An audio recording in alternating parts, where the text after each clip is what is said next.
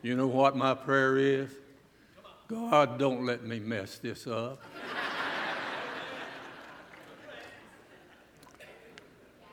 A hundred and fifty years. Oh, and God give me 20 years of those 150 years, and every Sunday I could get up following something like that. How amazing. The envy of most of the pastors in this state to be able to get up following something like that. Lord, if you can't preach after something like that, you just ain't got it. You just ought to go do something else. It's amazing to be here at the beginning of revival. I'm humbled that I was even called to be here. I count it a joy, I count it a privilege. I've killed lots of revivals. I don't know if I've ever started one or not. it's a blessing to see you. It's a blessing to see this house full once again on, on Sunday night. You know, most of churches now, you know, the church house is empty, the lights are off. The place is dark. No testimony for Sunday night services, and I'm glad that you're here. Glad you'll be here tomorrow night and, and then Tuesday night and Wednesday night. You'll be here during the daytime because you're a faithful people. I encourage you, I invite you tonight to take the Word of God that you brought along with you and turn with me to the book of Genesis, chapter 15. And I'm going to read those first seven verses. And those first seven verses are going to be a launching pad as I speak to you about the divine energy of God and what you're going to need to be a person of the Word and what it will take for us to endure for another 150 years. And I want you to pray with me about that. Let's pray. Father, in your word, you've told us to make a joyful noise, a joyful shout unto the Lord, all you lands. You've told us to serve the Lord with gladness and come before his presence with singing, and Lord, we've done that. To know that the Lord, he is God, and it is he who has made us and not we ourselves, and that we are his people and the sheep of his pasture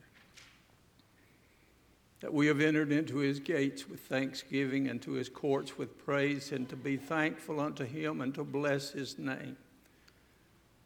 Because, God, you're good, and your mercy is everlasting, and your truth endures. The word of God endures to all generations.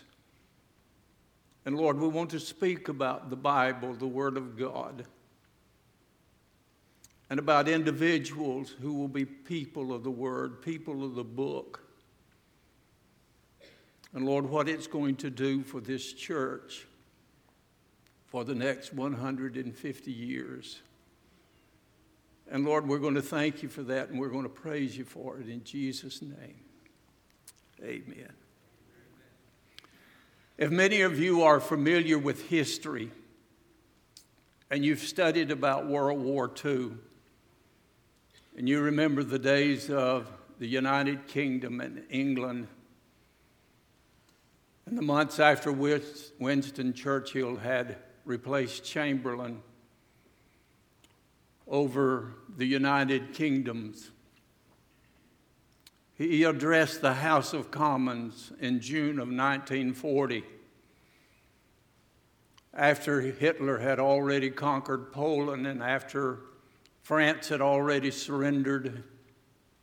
He knew that the United Kingdom, that England and the islands there would be next on the hit list of Hitler in its blitzkrieg. And he stood before them and he talked about that he had nothing to offer but, but blood and sweat and toil and tears.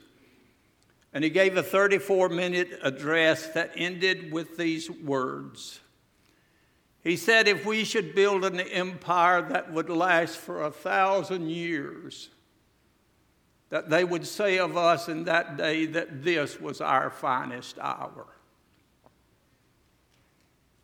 When we're on the launching pad of another 150 years, and when they complete that endeavor after we're gone and they celebrate as we are doing today? Will they look back to this generation and will they say of us that this was our finest hour?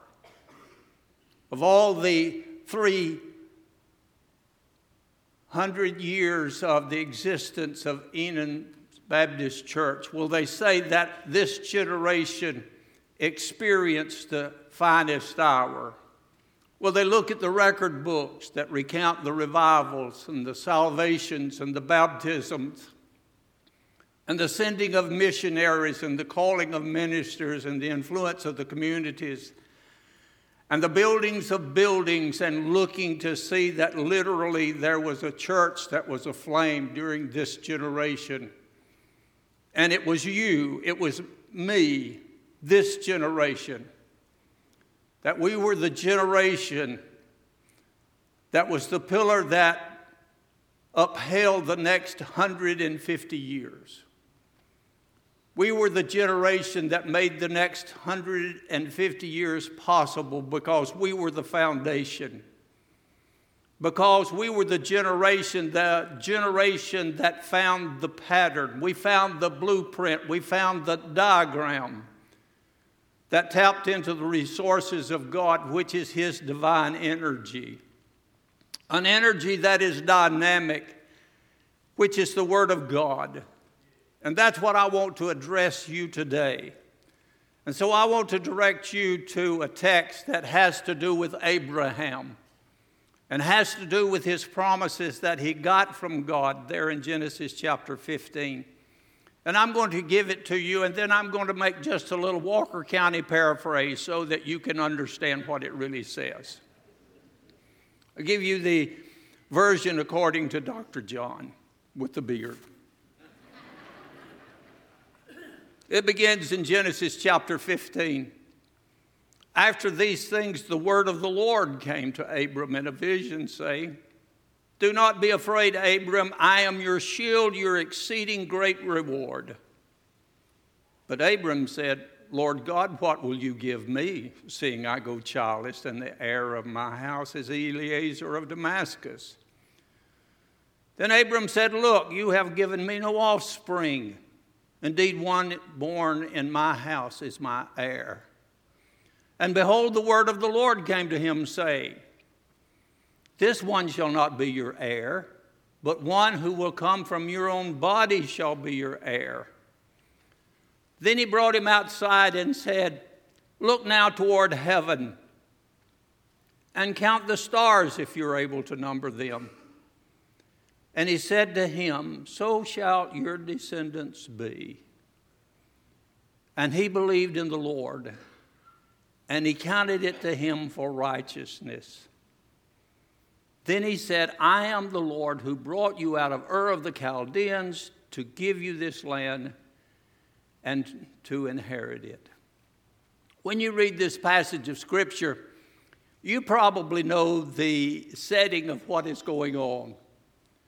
In chapters 13 and chapter 14, it seemingly by Abraham's standard, he has everything that he ever needs. He seems like he's got it made in the shade.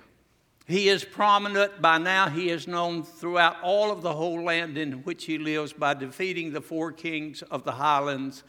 And he has rescued his nephew Lot. He is prosperous in the fact that he is probably the richest man that and the wealthiest man of his day with his servants and his livestock. He has prestige in the fact that he has met Melchizedek, the king priest of Salem, and he has offered him tithes, and he has been blessed by the Most High. But today, Abram finds himself in a mood. He is unfulfilled, he is dissatisfied in life, he has heard the promise in Genesis chapter 12 that he is going to be the father of a great nation, and yet he has not been able to father any child. There is no heir of his body, and he has brought his complaint to the Lord. They are talking together. And in the second and the third verse, there is couched an air of bitterness and a character assassination that he brings before God. And he says, God, look, God, I don't have a child yet. I'm 80 years old. And God, I'm sure you know about procreation and all of these things. And you know that other inventions were not made during that period of time. Then he turned his direction in his attack toward God. And he said, God, I've not been able to do anything, and you haven't given me a child. You haven't produced anything. He said, Look, you're, you're not on the ball. You've been talking about making me a great nation. Well, just how's that project going, God? That's the Walker County version. That isn't what he said, but that's what he meant.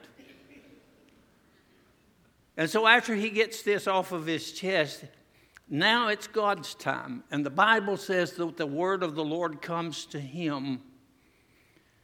And once it's coming to him, he says, Let's go outside. Now, years ago, I was speaking to my grandson Jonathan when we were at a little social gathering in church, and Jonathan was misbehaving. And I said, Jonathan, do you want me to carry you outside? And he looked at me and said, Yes, Papa, I like outside. now, you all laugh because you know what it means when they said, Do you want to go outside? But God had something up his sleeve when he was going to take him outside. The word of the Lord came, and it was time to enhance the faith of Abraham. God at this time is going to tell him, He said, You tell me to look at, at you because you've not been able to do anything in the area of procreation. Then God puts his hands on his hips and say, I want you to go outside and I want you to look at the stars. I want you to count them as you can. You can just see God as He's standing there. Abraham, you come out here, and I want you to gander up yonder, and I want you to look at the stars, and I want you to count them if you think that you can.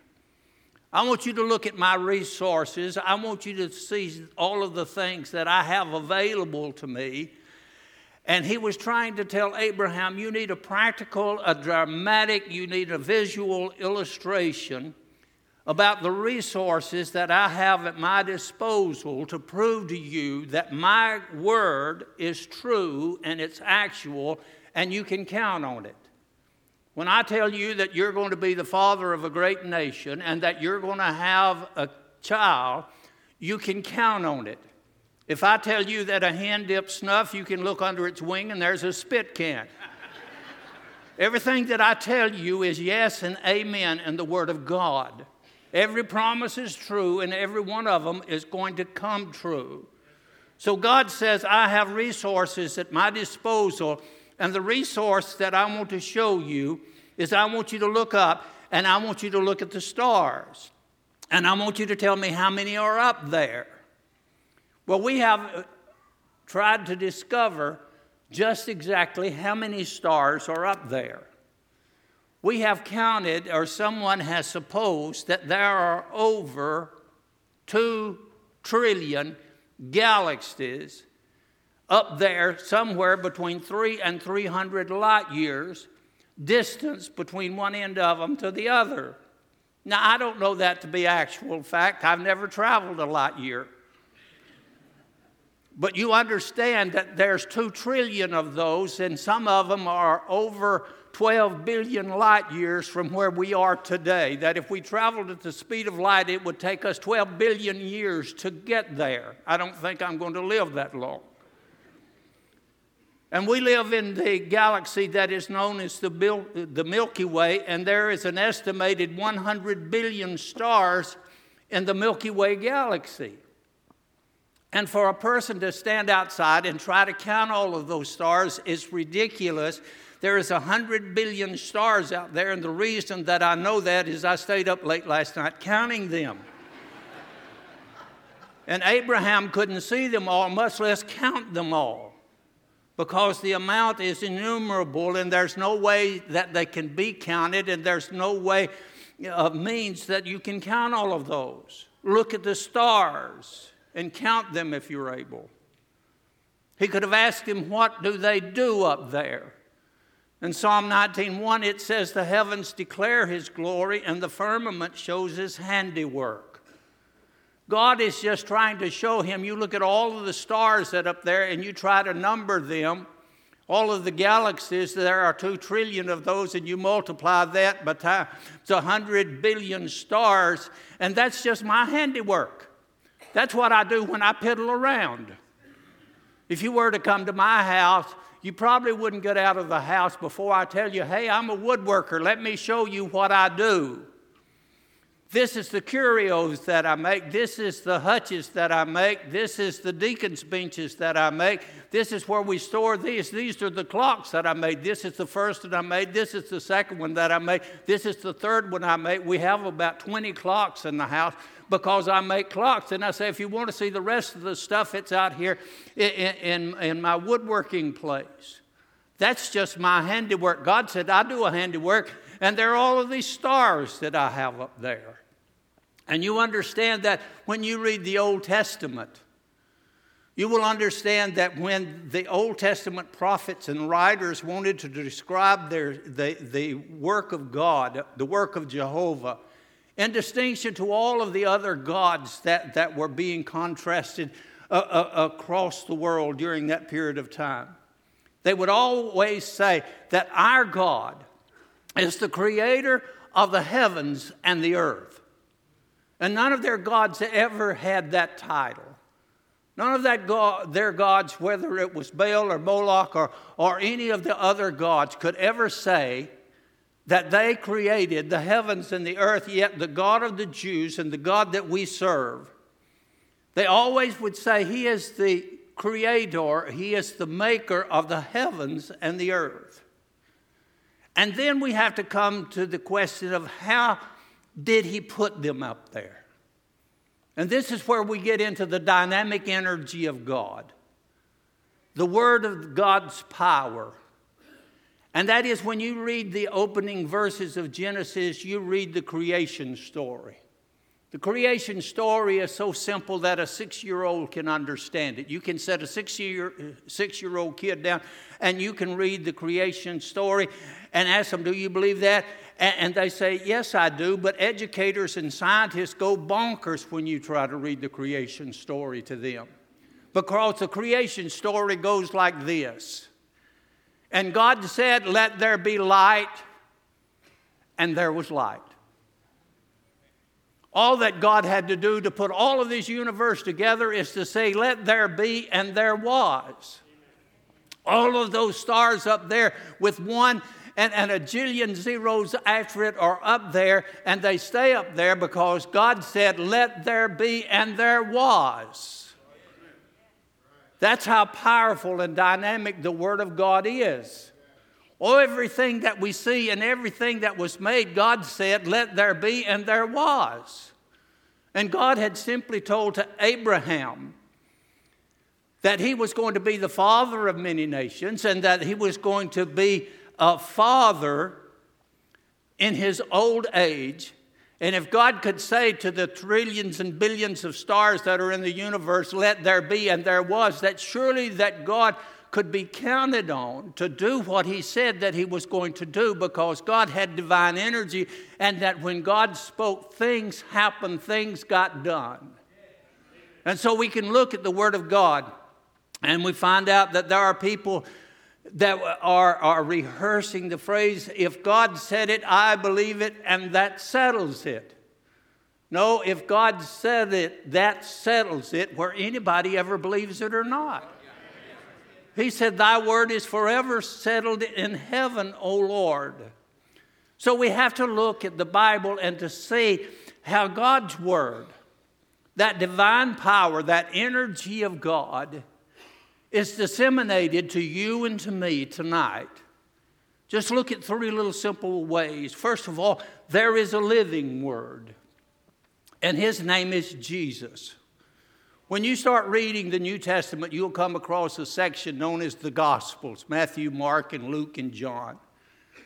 In the first four books of the Bible, you'll find out that there is Matthew, and Matthew wants to view Jesus as the King of the Jews. Mark wants to present him as the servant of man. Luke wants to present him as the Son of God, and John presents him uniquely, excuse me, as the Son of Man, and John uniquely presents him as the Son of God. And he begins opening with the statement that in the beginning was the Word. And the Word was with God, and the Word was God, and he was in the beginning with God, and all things were made through him. And without him, nothing was made that was made, and in him was life, and the life was the light of men. That he came into the world not with the name of Jesus, according to John. He came in with a unique, exceptional name, and, and that name was the Word, the very divine energy that we are speaking about tonight. The very thought, the very expression, the very spoken voice that brings things into being was embodied into the person of a human being, Jesus Christ. He was that divine one that brought every one of those stars into being. He made everything that was made. And He keeps it up there. And in Him, everything consists. And Jesus testified of himself by the words that he spoke. At age 12, he marveled those around him with gifted words written by the prophets. By his words, supernatural works, miracles, signs, and wonders were done. By his words, demons departed, disasters were diverted, diseases were dried, and death was denounced. All of nature, the winds and the waves obeyed the voice of the Lord Jesus Christ that would cause the disciples to cry out, What kind of man, what manner of man is this, that even the winds and the waves will obey his voice? He could pray over five loaves and two fishes, and I thought Zach was going to get into my sermon. And multitudes of thousands fed because in his word there was divine energy there was power that was beyond measure. And then there is the living word. But Jesus also has given us a written word. And we call this written word, we, we, we call it the Bible, the Biblios. And we understand that the Bible says something about itself. The Bible says that it is inspired and we find in 2 Timothy 3:16 that all scripture is given by inspiration of God and is profitable for doctrine, for reproof, for correction, for instruction of righteousness. And by instru- inspiration, we mean that God breathed it. And in this statement, that we're able to see two distinct things, really more than that, but the distinction is in its origin, where it came from and that there's no other book in the world that can claim what this Bible right here claims. And it, it claims that, that it, it comes from the very breath of God, and that's divine inspiration. And the Bible says that prophecy never came by the will of man, but holy men of God spake as they were moved by the Spirit of God. It is a God breathed book. And we call it the Word of God because it is the Word of God. And it has a purpose, it has profitability to it. And I quote from Pastor Zach's book. I've borrowed it again. I've had two copies of it now. He said, Pastor Rick Warren of Saddleback Church in California spoke of this passage, saying that God's Word teaches us, which means it shows us God's path. It reproves us, which means it lets us know when we get off God's path. It corrects us, it, which means it tells us how to get back on God's path. And it trains us in righteousness, which means it shows us how to stay on God's path. We understand that it is a God breathed book and it has a profit to us because it teaches us, it instructs us, it corrects us, and it is used for reproof. There's no other book that is like this book. But not only is it inspired, we find it is a living and it is a powerful book. The Bible says, For the Word of God, the Bible is living and powerful and sharper than a two edged sword, piercing even to the visions of soul and spirit and joints and marrow, and is the discerner in thoughts and intents of the heart. We understand that the Bible is the Word of God, and to open the Bible is to open the mouth of God and let it speak to you. Because when it speaks, it speaks of life and p- power because it is living and a powerful word, sharper and more powerful and piercing than any two edged sword. That's the reason that down through the centuries that people have hated this book and attempted to destroy this book because there's no other book like this book. It's better than any other book because other books can give you enough morality to keep you out of jail, but they can't keep you out of hell. This book, the Bible, can get you off the highway to hell and get you into heaven. We understand that this book brags by saying, Therefore, if anyone is in Christ, he's a new creation, and that old things pass away, and that all things become new. That's what this book will do for you. It will transform your life, it will change your life. That's what the Bible says about itself. Here's what men say about it.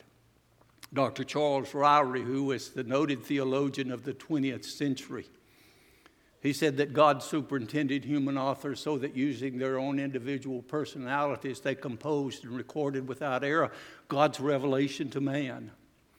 The Baptist Faith and Message says it has God as its author, it has salvation as its end and truth without any mixture of error. Dr. R.G. Lee, probably one of the most gifted individuals, wordsmith, former pastor of Bellevue Baptist Church, where Steve Gaines, who is going to be here tomorrow night, is pastoring now. He said, The Bible is beyond all books, as a river is beyond a rivulet. The book is beyond all books, as the sun is beyond a candle in brightness. This book is beyond all books, as the wings of an eagle is beyond the wings of a sparrow.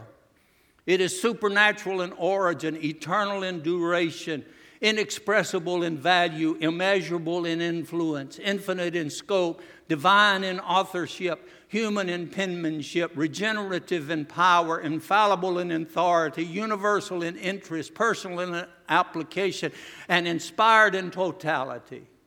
No one could write anything any better about a book like this. But now listen to what Dr. John Hambright says about it. I'm going to quit preaching and go to meddling. The Bible is strangely absent from among the people of God. You can go into homes today and among God's people, and you don't find a, a copy of the Bible on the coffee table, on the mantle anymore. You don't find it on the dashboards of cars like you used to see. You don't find mom and dad getting out of the car with their two little kids and every one of them having a copy of God's Word like it used to be in the days when I started preaching. We don't have sword drills in churches like we used to do when we would teach little kids like Ella and others younger than that to stand up here and have sword drills and call out a, a passage in the Bible, and they would, they would hustle to be able to find it and to call out and win prizes for being able to do so. I understand that there are folks that have electronic devices. We find most folks don't have a copy of God's Word. They depend upon presence from screens or our notes that we make or handouts that we give them. They make no notations, they copy no references, they pen no verse addresses, they engage no way in what is being said. And preachers and teachers are spoon feeding their audiences. And they're like the Apostle Paul spoke I fed you with milk and not with solid food for now you are unable to receive it, and even now you're still not able. Sure did get quiet in here, didn't it? I find that to be a reality. I find out that there are people, good people, and godly people, some holding offices in church, never bring a copy of the Word of God to church. The most foreign thing in the church that you hear today is if you have a copy of the Word of God today, would you turn with me to such and such passage? They don't ever turn there. I have the copy of a 187X Scofield Bible that I began with, and how it's worn in its pages and it's stained with tears. And something when I would read it, I'd hold it to my chest and, and, and thank God for it.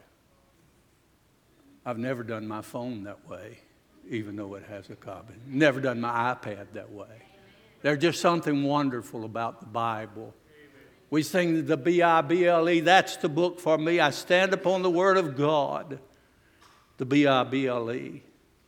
The Bible is, the Word of God is tragically ignored, and we produced a group of spiritual pygmies. And if we are to produce spiritual giants and people of the Word of God, we must be like the psalmist who said, I rejoice in your word as one who finds great treasure. We're going to have to get back to the Bible. I know that some of you can remember and you watched the pictures over there in building this building. Those of you that are sitting in it tonight may not realize it, but you're surrounded by the Word of God. In this building's construction and under the leadership of that time, we had a standing on the promises day. After church, we came over here with magic markers and began to write upon the walls and the floors our favorite and our most meaningful scriptures. And if you could pull up the carpet, or you could pull up the wool, or you could take the, the wood off of this stage and uh, out of the choir loft, you could begin to read those scriptures that people wrote down in that day. For some reason, I was gone that Sunday, and I came here on here on Monday, and I read every one of those. Oh, how God blessed my heart to think that our people were people who believed in the book, and they stood on the Word of God and they could truly sing standing on the promises of Christ, my King.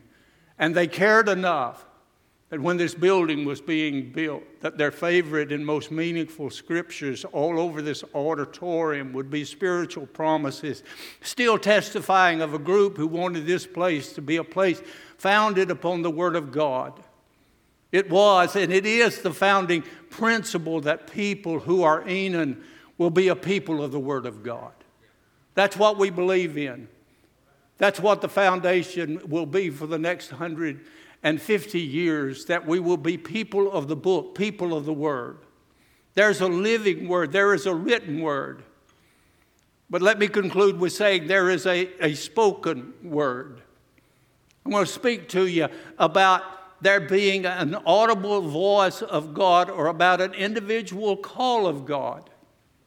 The book of Hebrews opens up and said, God, who at various times and various ways spoke in times past to the fathers by the prophets, has in these last days spoken to us by his Son, whom he has appointed heir of all things, through whom also he made the worlds. Spoken to us by his Son in these last days. God speaks.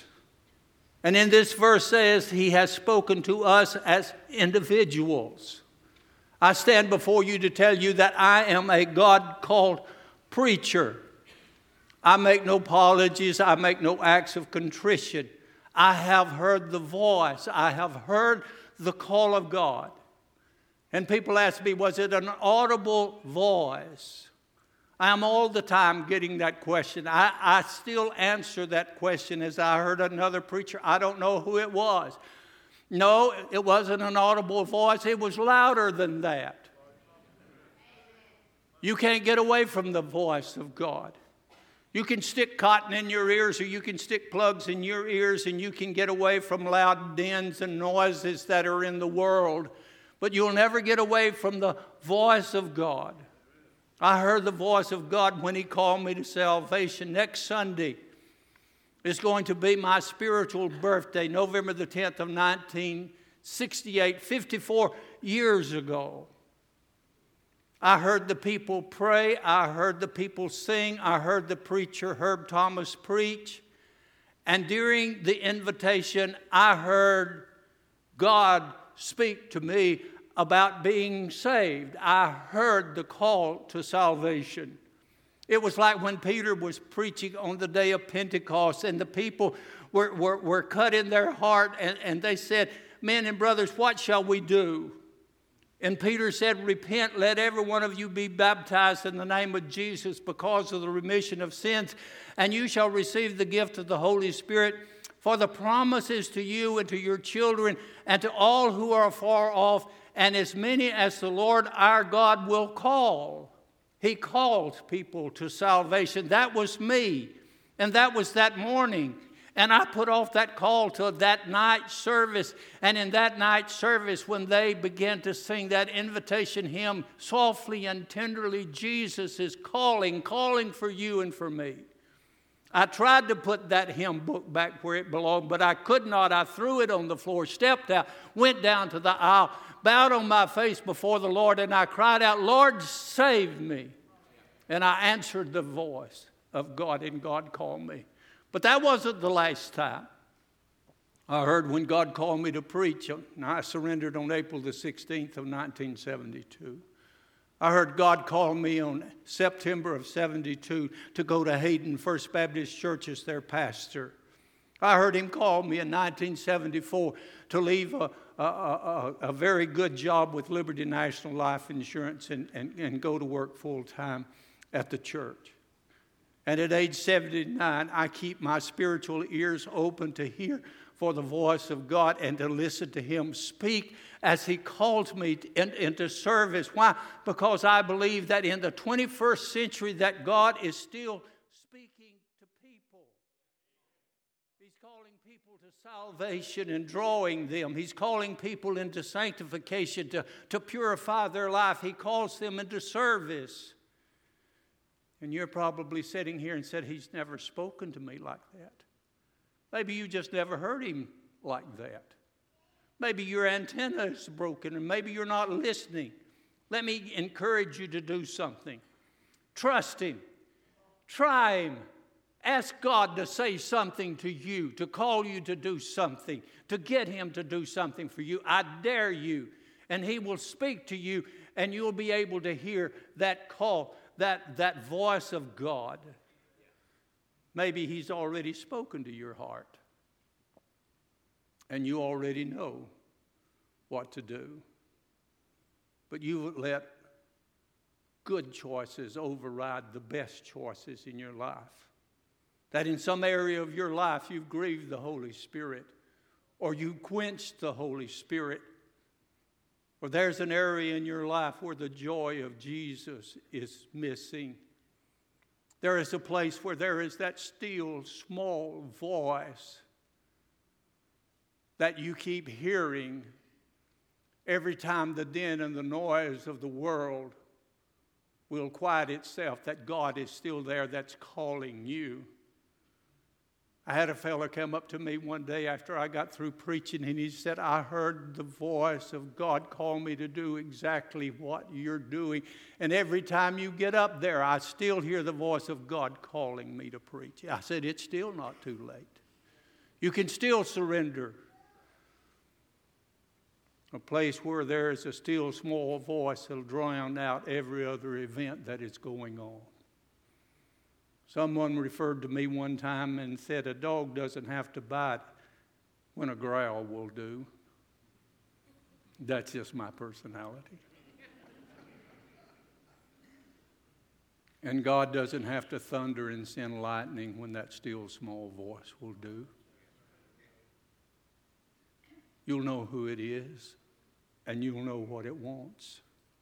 If you're going to be a foundation, the pillar that the next 150 years can build upon, you'll have to do three things to become the people of God and the Word of God. First of all, you'll have to appreciate the Word, it's God's dynamic energy. You need to get the Bible